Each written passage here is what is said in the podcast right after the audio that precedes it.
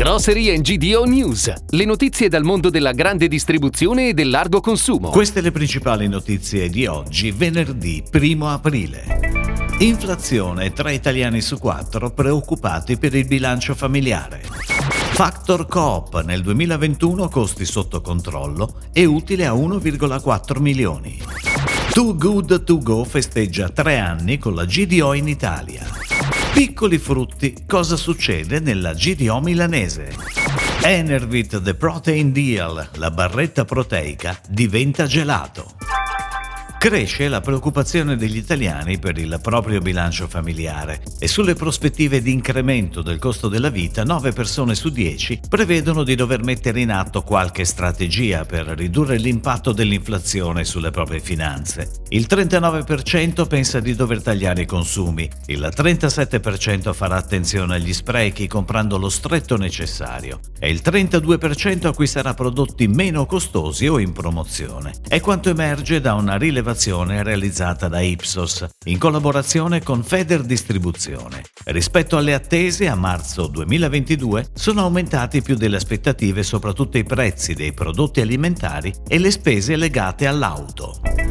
Ed ora le breaking news, a cura della redazione di gdonews.it. Allargamento del perimetro di operatività, costi sempre più sotto controllo e utile distribuito alle coop socia in deciso aumento. Factor Coop, la società di factoring del mondo cooperativo del consumo, archivia un 2021 decisamente positivo. Nel corso dell'anno, infatti, i crediti intermediati factoring hanno raggiunto quota 1,58 miliardi, più 9,3% sul 2020. Il margine di intermediazione, pari a 6,357 milioni di euro, è risultato in aumento del 36% rispetto all'anno precedente. L'utile netto si è attestato a quota 1,416 milioni, in crescita del 151%.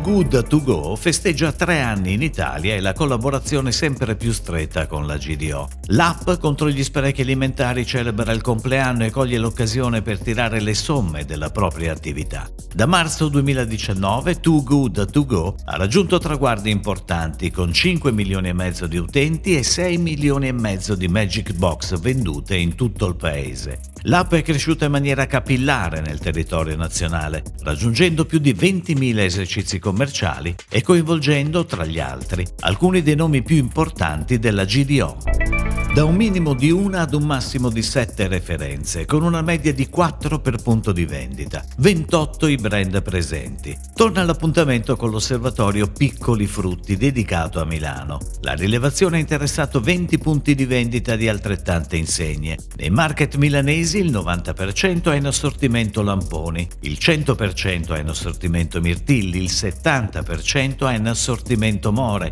il 25% ha in assortimento ribes rosso e il 55% ha in assortimento tris assortito. Il 20% dei punti vendita ha due o tre referenze in vendita, mentre il 70% ha quattro o più referenze. I gruppi con la migliore qualità sono risultati Aldi, Eurospin, Iperal, Lidl e Reue.